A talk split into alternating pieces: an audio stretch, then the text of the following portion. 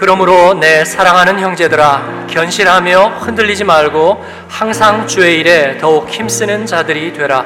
이는 너희 수고가 주 안에서 헛되지 않은 줄 알미라. 아멘. 그 마지막에는 최종 대결이 준비되어 있습니다. 아, 무슨 대결이요? 어, 생사의 대결입니다. 보통 우리는 어, 세상에서 어, 어떤 대립 또 어떤 대결을 두고 어, 혈투, 어, 사투 이런 표현을 쓰기도 하죠. 어, 혈투에는 피가 많이 날 거고요. 예, 그래서 사투가 되겠죠. 어, 결국은 죽음에 이르는 싸움이 될 것입니다.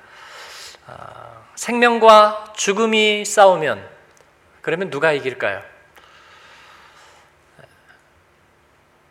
세상적인 눈으로 본다면 어, 당연히 죽음이 이길 겁니다. 결국에는 어, 왜냐하면 어, 생명의 그 끝에 죽음이 있기 때문입니다. 시간적으로 생명의 시간의 끝에 죽음이 놓이기 때문에 결국 최후에 웃는 자는 죽음이 될 것입니다. 어, 이것은 단지 그냥 가상적인 생각이 아니라 우리들의 삶 속을 지배하고 있는 공식이기도 합니다. 어, 임기를 감옥에서 마치는 공직자들이 있습니다. 어, 그들의 한때는 빛나는 경력과 그리고 인재로 온갖 칭송과 찬사를 받았던 사람들입니다. 그러나 결국은 온갖 추문에 휩싸여서 어두운 모습으로 퇴장하는 모습을 보면 아, 참 헛되구나, 예, 결국 종국에는 이렇구나 하는 탄식이 절로 나옵니다. 아, 제가 유학하던 시절에 주물공장에서 아르바이트를 한 적이 있는데요. 어, 이 자동차 브레이크판, 이 브렘스 벨락이죠. 예, 그것을 예, 주물해서 어, 이제 컨베이어 벨트를 통해서 어, 이제 막 어, 식힌 그 철판이 어, 그 브레이크판이 이렇게 쏟아져 나오는데 이 컨베이어 벨트가 굉장히 이렇게 떨려요. 이렇게 떨리면서 쏟아져 나옵니다. 뭐 한 일 미터 오십 정도 폭이 될까요? 예, 거기에다가 아, 그러면 양쪽에 이렇게 서서 그 뜨거운 십 킬로그램짜리 쇳덩이를 장갑을 끼고 건져가지고 이쪽에다 이렇게 슈타펠 예, 쌓는 거죠. 그런데 그게 그렇게 쉽지는 않아요. 왜냐하면 뜨겁기도 하고 좀 무겁기도 한데다가 아, 이 쇳가루 분진도 막 날아다니고 예, 그리고 그게 막 겹쳐져서 이렇게 나오고 또 어, 주조가 되다가 불순물들 어, 잘못된 불순물들이 이렇게 뾰족뾰족한 쇳조각처럼 같이 막 섞여 있는 거예요. 상당히 에, 위험하기도 한데 그래서 그걸 이렇게 헤쳐내고 에, 브레이크 판만 장갑을 끼고 집어서 이렇게 잘 싸야 되는 것입니다.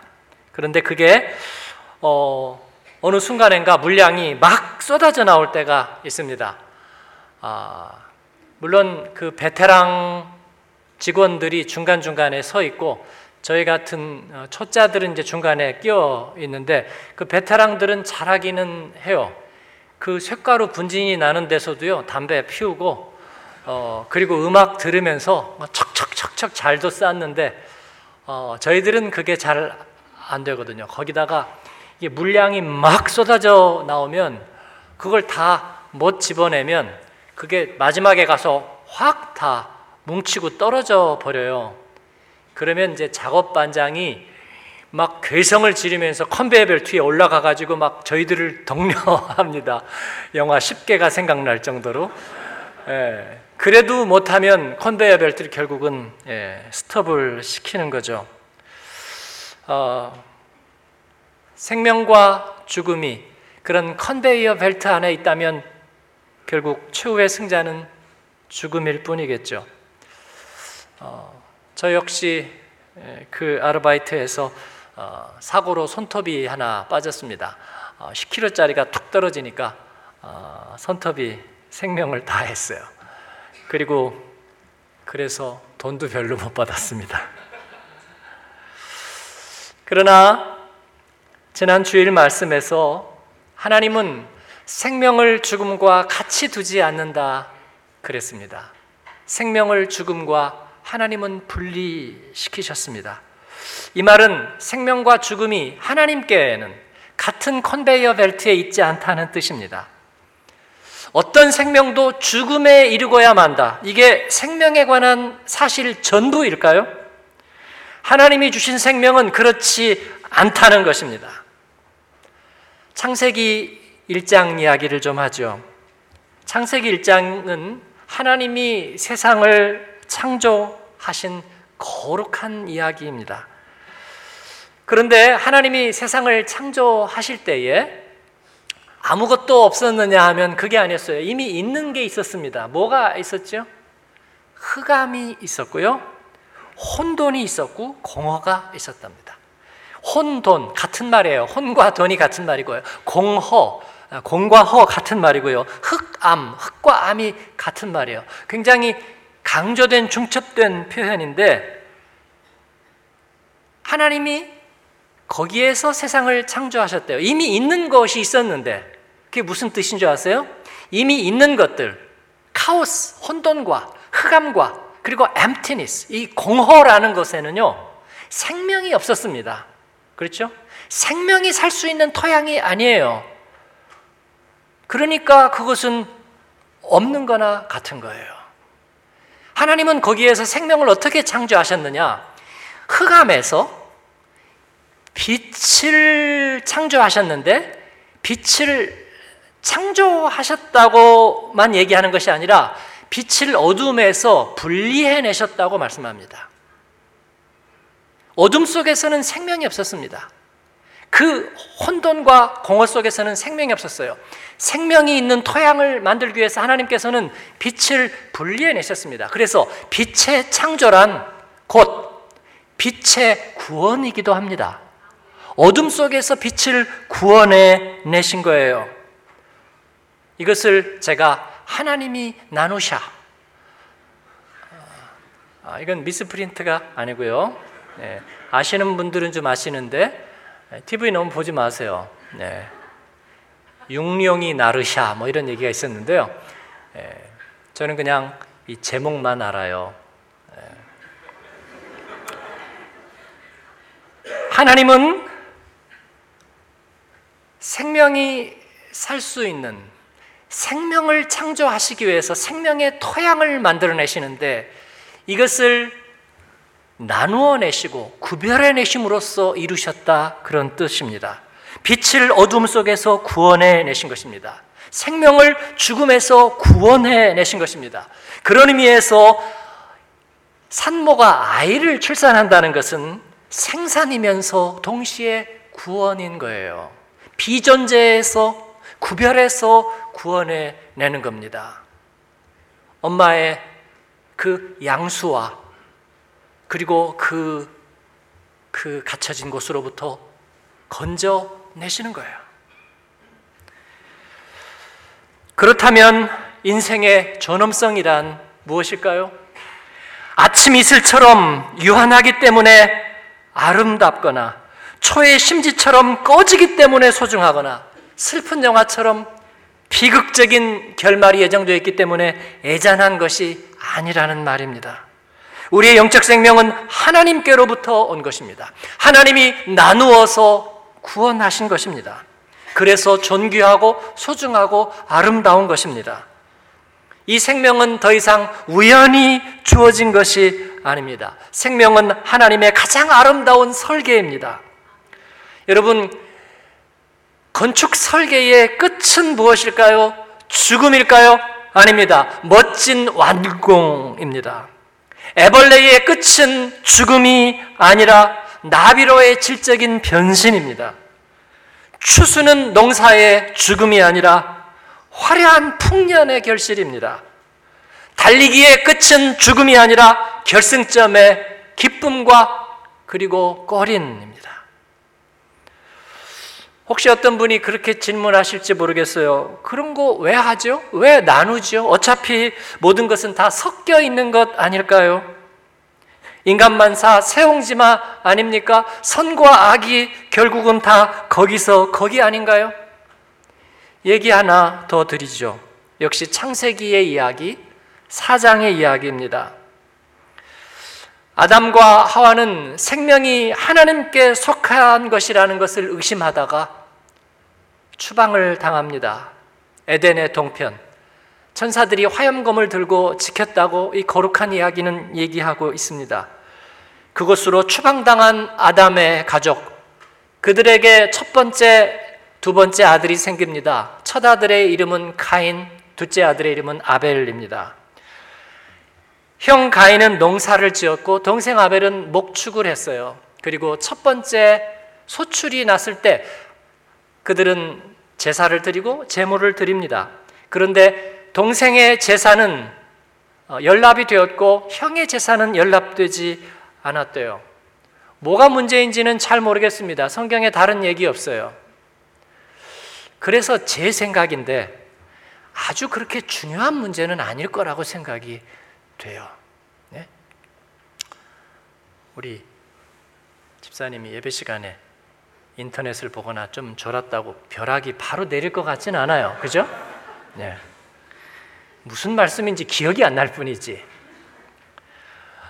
아, 거기까지는 결정적인 문제가 아니라고 생각하는데, 그러나 그 다음 이야기가 기다렸다는 듯이 가인의 안색이 어두워졌다고 기록됩니다. 예, 우리말 성경에는 안색이 변했다. 예, 루터의 독일어 성경은 그의 안색이 어두워졌다. 예, Kains Gesicht verfinsterte sich. 그렇게 나옵니다. 여기에서 이 어두워졌다, verfinstert 라는 말은 바로 창세기 일 장에 하나님이 세상을 창조하시기 전에 흑암이라는 표현, 테네브레라는 히브리어를 그대로 쓰고 있습니다. 즉, 하나님이 세상을 창조하시기 전에 생명이 살 수 없던 그 어두움이 다시 하나님이 창조하신 생명인 카인의 얼굴에 찾아들었다는 거예요. 창조 질서 속에 다시 어두움이 스며들어와서 온통 뒤덮기 시작했다는 것입니다. 어두우니까 여러분 카오스가 지배합니다. 뭐 이렇게 저렇게 다 섞여 있는 것 아니냐고, 구름에 달 가는 것 아니겠느냐고. 아닙니다. 카오스가 지배하니까 그는 동생 아벨을 죽였습니다. 그의 동생 아벨은 왜 죽었습니까? 아무 이유도 없이 죽습니다. 변명할 틈도 없습니다. 형은 왜 죽였습니까? 그럴 만한 이유가 없이도 죽입니다. 삶의 이유와 폭력의 이유가 별로 다르지 않습니다. 그리고 가인은 스스로 저주를 받아요. 자신이 불러 들여온 폭력과 죽음이 세상에 뒤덮이게 되니까 그 폭력과 죽음이 다시 자기를 향하는 것입니다. 그래서 그 죽음에 둘러싸여서 내가 죽게 되었다고 탄식합니다. 시시각각 자신을 조여오는 죽음 앞에 아, 삶은 헛되고 모든 보람은 사라져 버렸습니다. 뉴스에 보니까 단원고 이백여 명 학생을 잃어버린 교감 선생님, 그 수학여행을 계획했고 그러나 마지막에 풍랑과 안개 때문에 그 여행의 출발을 반대했다고 알려진 그 교감 선생님은 결국은 이백여 명의 아이들을 잃었습니다. 자기가 계획했는데 그 아이들을 잃고 자기 혼자 살 수는 없다며 자살했습니다. 아직도 생각하면 가슴이 먹먹하고 안타깝기 그지없습니다. 그 한 사건으로 어떻게 그의 교육 인생 전체가 헛되다고 우리가 말하겠습니까? 널름거리는 파도 같은 죽음의 권세가 원망스럽기만 합니다. 어둠과 카오스. 인터넷에 보면 아무 이유 없이 욕설 퍼붓고 저주하는 댓글들이 많아요. 어, 저는 여러분도 그러시겠지만 그거 보기 싫어요. 그런데도 보여요. 무슨 기사 나오면 우리도 모르게 반응이 어떻게 나오는 것을 보고 있는 거예요. 인터넷 쓰고 그렇게 빨리 반응을 하고 그 사건에 대해서 어떤 시각을 얘기하는 거 보면 못 배운 사람 아니고요. 미디어에 어두운 사람 아니고요. 어느 정도 다 갖추었어요. 그런데 논리를 뛰어넘습니다. 그냥 무조건 싫어요. 무조건 증오해요. 무조건 저주해요. 그래서 부잣집 불난거를 보고 거지 부자가 앉아서 너는 애비 잘 만난 줄 알아라. 예? 우리는 없으니까 불탈 집도 없잖아. 어, 요즘 그 심정이 굉장히 이해가 돼요. 예. 유명해지지 않은 게 얼마나 다행인지. 예. 유명해졌다면 세간의 주목을 받았던, 그래서 굉장히 많은 비난을 받은 목사님, 그 사모님이 친구에게 그렇게 얘기했대요. 자기가 가진 하나의 유일한 소원, 하나님이 나를 빨리 데려가시는 것, 그게 자기에게 남은 유일한 소원이라고. 어, 제가 마음이 너무 아팠습니다. 아하, 테러리스트들은 그냥 사람이 많은 곳에 폭탄을 터뜨립니다. 이번에도 영국에서 사제폭탄을 터뜨렸어요. 자기도 자살하면서 터뜨리기 때문에 막을 방법도 없습니다. 이 우연 같고 치명적인 흑암을 해명할 방법도 없고 논리적으로 이길 방법도 없습니다. 가인은 스스로 자신의 흑암을 이길 수 없어 죽게 된 것입니다. 이것은 마치 신앙생활 평생 했는데 다 잘못되었다고 원망하는 사람과 같습니다. 모든 것이 헛되다고 말해요. 어떻게 하겠습니까, 여러분? 방법이 없습니다. 하나님께서 빛과 어두움을 분리시키셨던 것처럼 하나님께서 다시 간섭해서 이 흑암과 혼돈과 공허를 우리 가운데서 걷어내시고 우리를 그 형벌로부터 자유케 하시는 하나님의 간섭이 있기 전에는 주님은 그렇게 하셨습니다. 할렐루야. 예수 그리스도를 통해서 우리 가운데 하나의 사인을 세우시고 그리고 다시 그 생명을 죽음으로부터 분리시키고 그 죄와 그 벌로부터 하나님의 은혜와 구원의 생명을 다시 구별시켜 놓으셨습니다. 죄인을 의롭다 하시는 하나님의 그 놀라운 은혜. 마틴 루터는 바로 그렇게 얘기했어요. Ohne diesen Artikel. 죄인을 의롭다 하시는, 사면하시는 그 놀라운 그 선언 없이 sei die Welt nichts als Tod und Finsternis, 이 세상은 죽음과 흑암의 다름 아닐 것이다. 그렇습니다. 하나님은 가인의 생을 찾아오셨습니다. 그리고 간섭하십니다. 흑암 속에 영문도 모르고 휘말려 있는 그에게 하나님의 은혜의 표를 새겨 주십니다. 그 은혜는 그의 행위와 그가 받는 형벌과 관계없이 그 은혜는 아무도 건들지 못할 표예요. 그의 형벌을 그에게 베푸시는 은혜에서 따로 떼어 주신 것입니다.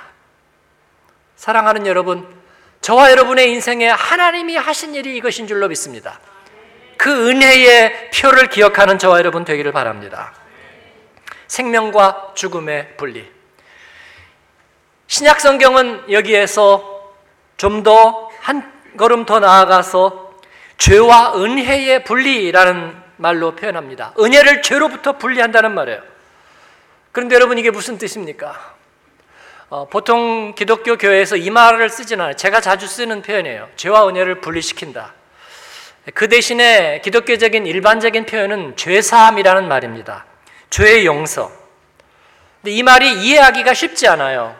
제가 예를 하나 들어볼게요. 여러분, 죄사함이 뭐예요? 어, 예를 아무나 들 수는 없고 어, 우리 만만한 이 목사님을 예로 들겠습니다. 어, 제가 이 목사님을 모욕하고 그리고 모함하고 그리고 상해를 입혔습니다. 그리고 물질적인 손해도 끼쳤어요. 그래서 어, 이 목사님은 굉장히 심한 정신적인 타격을 받았고 물질적인 타격도 받았고 그리고 씻지 못할 명예의 타격을 입었습니다. 그리고 상당히 황폐하게 됐어요. 어떻게 할까요? 이건 오해나 그게 아니라 명백한 저의 잘못입니다. 씻지 못할 타격을 입혔어요. 어떻게 할까요? 제가 이 잘못을 깨달았습니다. 그래서 만회하고 싶어요. 어떻게 할까요? 하나님 앞에 죄 용서를 구했습니다. 그러면 하나님은 어떻게 하시나요? 없던 걸로 하나요? 없던 걸로. 없던 걸로 하는 게 죄의 사함입니까? 그러면 없던 걸로 어떻게 합니까? 제가 가서 미안하게 됐어요. 나 하나님 앞에 회개했고 그랬으니까 잊어버리세요.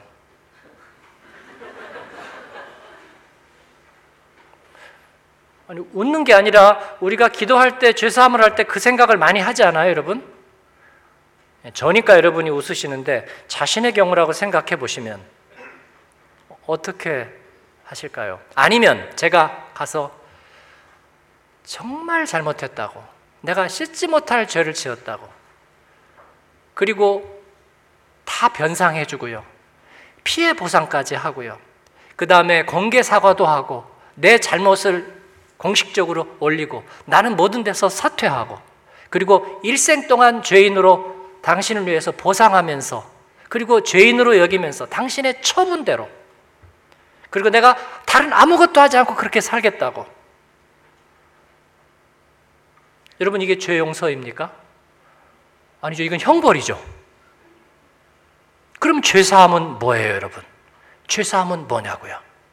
없던 걸로 퉁치는 거가 죄 사함? 일흔 번에 일곱 번이라도? 그래서 오케이, 벌어진 일을 어떻게 하겠어요? 이것은 나의 숙명이기도 하니까 없던 걸로 합시다. 용서합니다. 하, 정말 훌륭한데요. 감사합니다. 그리고 나서 메모리 싹 지웠어요. 이게 기억지도 아니하니라 그거예요. 필리핀의 어느 어린 소녀가 자기가 예수님을 자꾸 만난다고 얘기를 하는 거예요. 사람들이 그 소녀를 자꾸 숭배하다시피 해요. 그리고 가, 가서 자꾸 물어보기도 하고, 신부님이, 마을의 신부님이 보니까 얘가 뻥치는 것 같거든요. 근데 사람들은 거기에 넘어가. 그래서 얘를 만나가지고, 얘, 너 예수님 만나니? 그러면, 그러면 다음 예수님 만나면 나 아시냐고 좀 물어봐. 그랬더니 문제 없어요. 그리고 내가 지난번에 예수님한테 회개한 게 있는데 그 죄 내용이 뭐냐고 좀 물어봐 줄래? 걱정 없어요. 그리고 그 다음에 만났어요. 예수님 만나니? 네, 만났어요. 나 아신다고 그러던? 아신다고 그러던데요? 그래? 그럼 내가 회개한 거 그 죄가 뭐라 그러든 다 잊어버리셨다는데요? 감이 안 오세요, 여러분? 지금 웃어야 맞는 거예요. 예수님은 죄를 고백한 건 기억도 아니하신다 그랬으니까 예수님은 죄 고백한 거 듣고 오케이, 없애줄게, 그리고 잊어버리셨다는 거예요. 신부님이 아, 뻥 같은데? 근데 반박할 말이 없는 거죠. 맞잖아요. 여러분, 죄 용서가 그런 겁니까? 그러면 일흔 번에 일곱 번이라도 내가 얼마든지 잘못할 수 있겠네. 그죠? 네. 이번에는 이분을 좀 내가 잘못했지만 용서했어요. 퉁쳤다고요. 그러면 이제 우리 집사님하고 그 다음에 해도 되잖아요. 왜냐면 전에 기억은 다 사라졌으니까. 다시. 이럴 때 쓰는 말, 그건 아니잖아요. 그렇죠? 죄사함이 그것은 아니겠죠. 어, 그래서 죄사함, 죄의 용서란 표현은 문자적으로 약간 모순적입니다. 죄란 악이죠. 그런데 이 악을 어떻게 용서합니까? 악을 용서하면 악이 정당화되겠죠. 그러니 악은 용서될 수 없습니다. 죄를 만약에 악성 종양이라고 말한다면 이를 용서해야 된다는 말은 무슨 뜻이겠어요? 악성 종양을 내버려 둔다는 뜻이죠. 그러면 어떤 일이 발생할까요? 죽음이 오겠죠. 그러면 악성 종양은 제거해야 되겠죠? 용서하면 안 되죠? 그렇습니다. 그러면 죄 용서란 무슨 뜻에서 한 말입니까? 죄를 떼어낸다는 말입니다. 어디에서? 죄인에게서. 다시 말한다면 사형수를 사면해서 사형수에게서의 그 형벌을 벗겨준다, 그런 뜻입니다.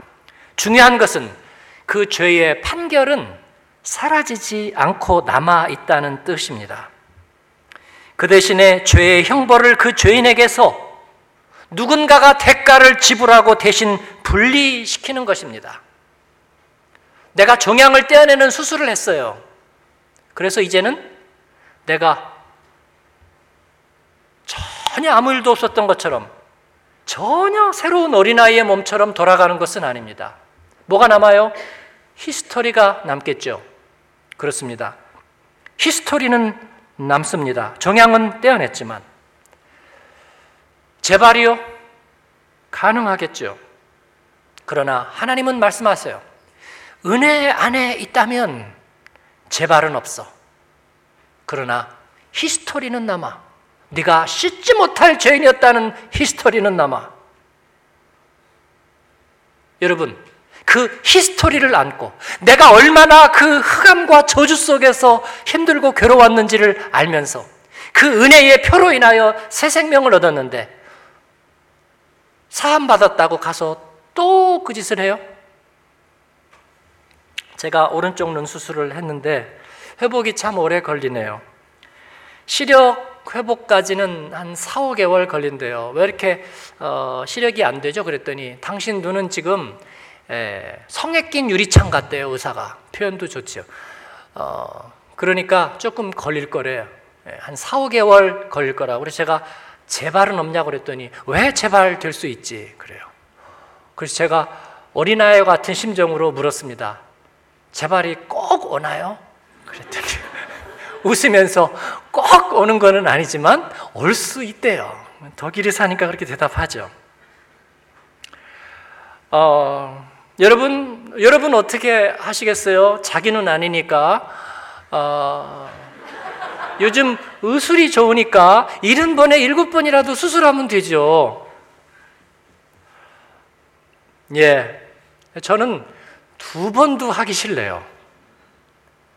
해야 되면 해야 되겠죠? 예. 그래도 두 번도 하기 싫네요. 어. 그래서 의사가 시키는 대로 할 거예요. 설교 준비 조금만 하라면 조금만 할 거예요.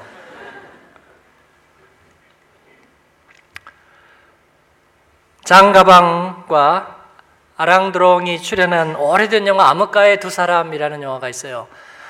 어, 우리말로 그냥 아랑드롱이고요. 아랑드롱이겠죠. 아랑드롱은 암흑가 출신입니다. 그러나 복역한 후에 자신을 갱생의 길로 이끌려고 노력했던 형사 장가방의 감화를 저버릴 수 없어서 암흑조직과 결별을 해요. 그러나 그러한 자기를 믿지 못하고 끝까지 의심하고 함정을 파는 못된 형사가 따라다닙니다. 그는 손을 씻으려고 했지만 그러나 그 형사는 계속 조여오면서 자기를 함정으로 몰아넣습니다.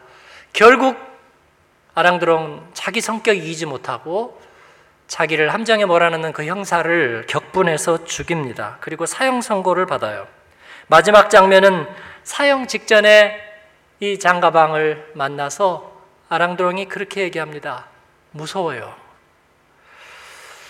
그리고 교수형의 길로틴 아래에 머리를 넣고 샤쿵 머리가 잘리는 장면이 마지막 장면입니다.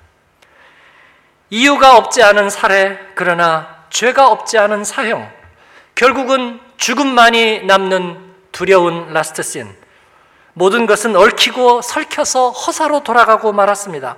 이 오래된 영화가 섬찟하게 전해주는 메시지입니다. 오늘 우리의 세상도 그와 같습니다.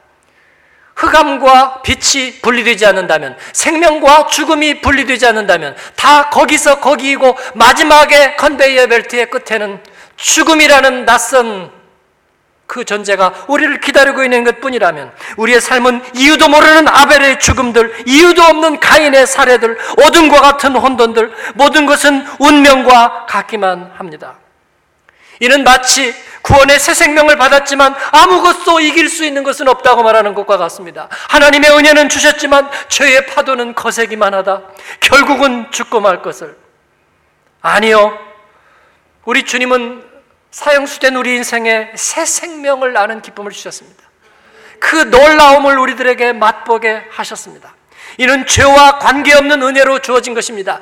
그 시간에 시한부성과 관계없이 주신 생명의 기쁨이고 이것은 영원한 것입니다. 그리고 그 안에서 우리는 빚진 생명을 누리게 하셨습니다. 이 생명 안에서는 죄가 더 이상 권리 주장하지 못합니다. 예수님 안에서 이 구별이 선명하게 나타났어요. 고린도전서 십오 장 오십 절은 그렇게 얘기합니다. 같이 한번 읽겠습니다. 형제들아 내가 이것을 말하노니 혈과 육은 하나님 나라를 이어받을 수 없고 또한 썩는 것은 썩지 아니하는 것을 유업으로 받지 못하느니라. 아멘. 그 다음 말씀도 읽겠습니다. 이 썩을 것이 썩지 아니함을 입고 이 죽을 것이 죽지 아니함을 입을 때에는 사망을 삼키고 이기리라고 기록된 말씀이 이루어지리라. 아멘. 오늘 말씀의 대단원은 그렇게 마치고 있습니다. 사실상 고린도 전서의 결론이기도 합니다. 견고하고 흔들리지 말라고 얘기합니다. 빛의 생명을 얻은 너희들이여 견고하고 흔들리지 말아라. 은혜의 표를 받은 너희들이여 그 안에서 견고하고 흔들리지 말아라. 다시 흑암과 혼돈과 공허에 너희들의 삶을 내어주지 말아라. 그렇게 말하는 것입니다. 왜냐하면 이 은혜의 방식으로 살아가는 삶에는 헛되는 일이란 없기 때문이라고 말씀합니다. 우리가 세상에서 헛되다고 말하는 것들, 애써 집을 지었더니 홍수가 나서 산사태가 나서 다 무너져 버렸다. 농사를 실컷 지었는데 결국은 다 가뭄에 타서 말라버렸다. 자식을 애지중지 키웠더니 그만 몹쓸 병에 시름시름 앓다가 가슴에 죄만 남기고 가버렸다. 최선을 다해서 열심히 일했는데 돌아온 것은 빛과 비웃음뿐이었다. 그런 것입니다. 아니요, 반석 위에 세운 집은 결코 헛되지 않을 것입니다. 그 반석은 예수 그리스도이기 때문입니다. 생명의 묘종을 뿌리는 수고는 결코 타버리지 않을 것입니다. 주님께 드린 자녀는 결코 망하지 않을 것입니다. 주께서 주신 비전을 위해서 다한 최선은 그 어느 누구도 그 어떤 무엇도 그 열매를 빼앗지 못할 것입니다. 은혜 위에 구별된 삶을 살아가는 저와 여러분의 삶은 헛되지 않을 것입니다. 이것이 고린도전서의 결론입니다. 그리고 우리의 결론입니다. 그 길을 변함없이 가는 저와 여러분 되기를 축원합니다. 아멘. 기도하겠습니다. 우리 말씀을 기억하면서 하나님 앞에 우리의 결단과 다짐을, 우리의 마음을 드립니다. 주님, 생명도 없고 열매도 없었던 삶을 사는 우리에게, 인생 교차로에서 적신호만 두려워하면서 살던 우리에게 주님, 은혜의 표를 주시고 우리에게 빛을 주시고 하나님과 함께하는 기쁨을 주셨습니다. 하나님, 이 은혜 없이 우리가 살 수 없습니다. 주님, 두려워하지 않고 모든 것이 헛되다 여기는 세상 가운데에서 하나님, 헛되지 않은 것을 위해서, 썩지 아니할 것을 위해서 하나님, 저희가 변함없이 주님의 길을 가고 그 말씀 안에 살면서 하나님, 그 은혜의 영토 안에 살기를 주님 앞에 다짐하며 우리의 마음을 드립니다. 우리를 위협하고 너희 믿는 하나님이 어디 있느냐 속삭이는 모든 조롱하는 소리들 앞에 하나님, 우리의 주님을 향한 걸음을 견고하게 내어 딛겠습니다. 주님이 주의 얼굴을 찾으라 하실 때에 내가 주님의 얼굴을 찾았나이다. 그 고백처럼 주님의 얼굴을 구하면서 가겠습니다. 은혜의 표를 견고히 붙들겠습니다. 우리 주님 앞에 그 마음을 드립니다. 같이 기도하겠습니다. 은혜로우신 아버지, 감사합니다. 견고하며 흔들리지 말며 더욱 주의 일에 힘쓰는 자들이 되라 말씀하신 그 말씀 위에 섭니다. 이는 너희의 수고가 주 안에서 주 안에서 그리스도 안에서 결코 헛되지 않은 줄을 알미니라. 아버지 하나님, 감사합니다. 아침에 일찍 일어나고 저녁에 늦게 눕고 수고의 떡을 먹는 것이 다 헛되었지만 집을 짓는 자의 수고가 하나님, 적으로부터 지키는 파수꾼의 수고가 헛되었지만 우리 하나님이 우리 안에 계심으로, 그 말씀이 우리 안에 있으므로 이 모든 것이 헛되지 않으리라 하나님 우리에게 이 확신 주심을 감사합니다.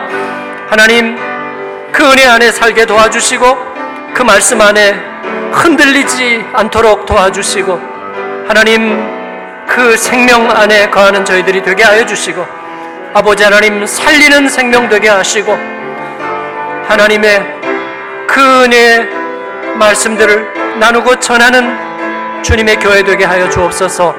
감사합니다. 저희들을 회복시키시고 치유하시고 새롭게 하시는 주님을 찬양합니다. 예수님 이름으로 기도하였습니다. 아멘.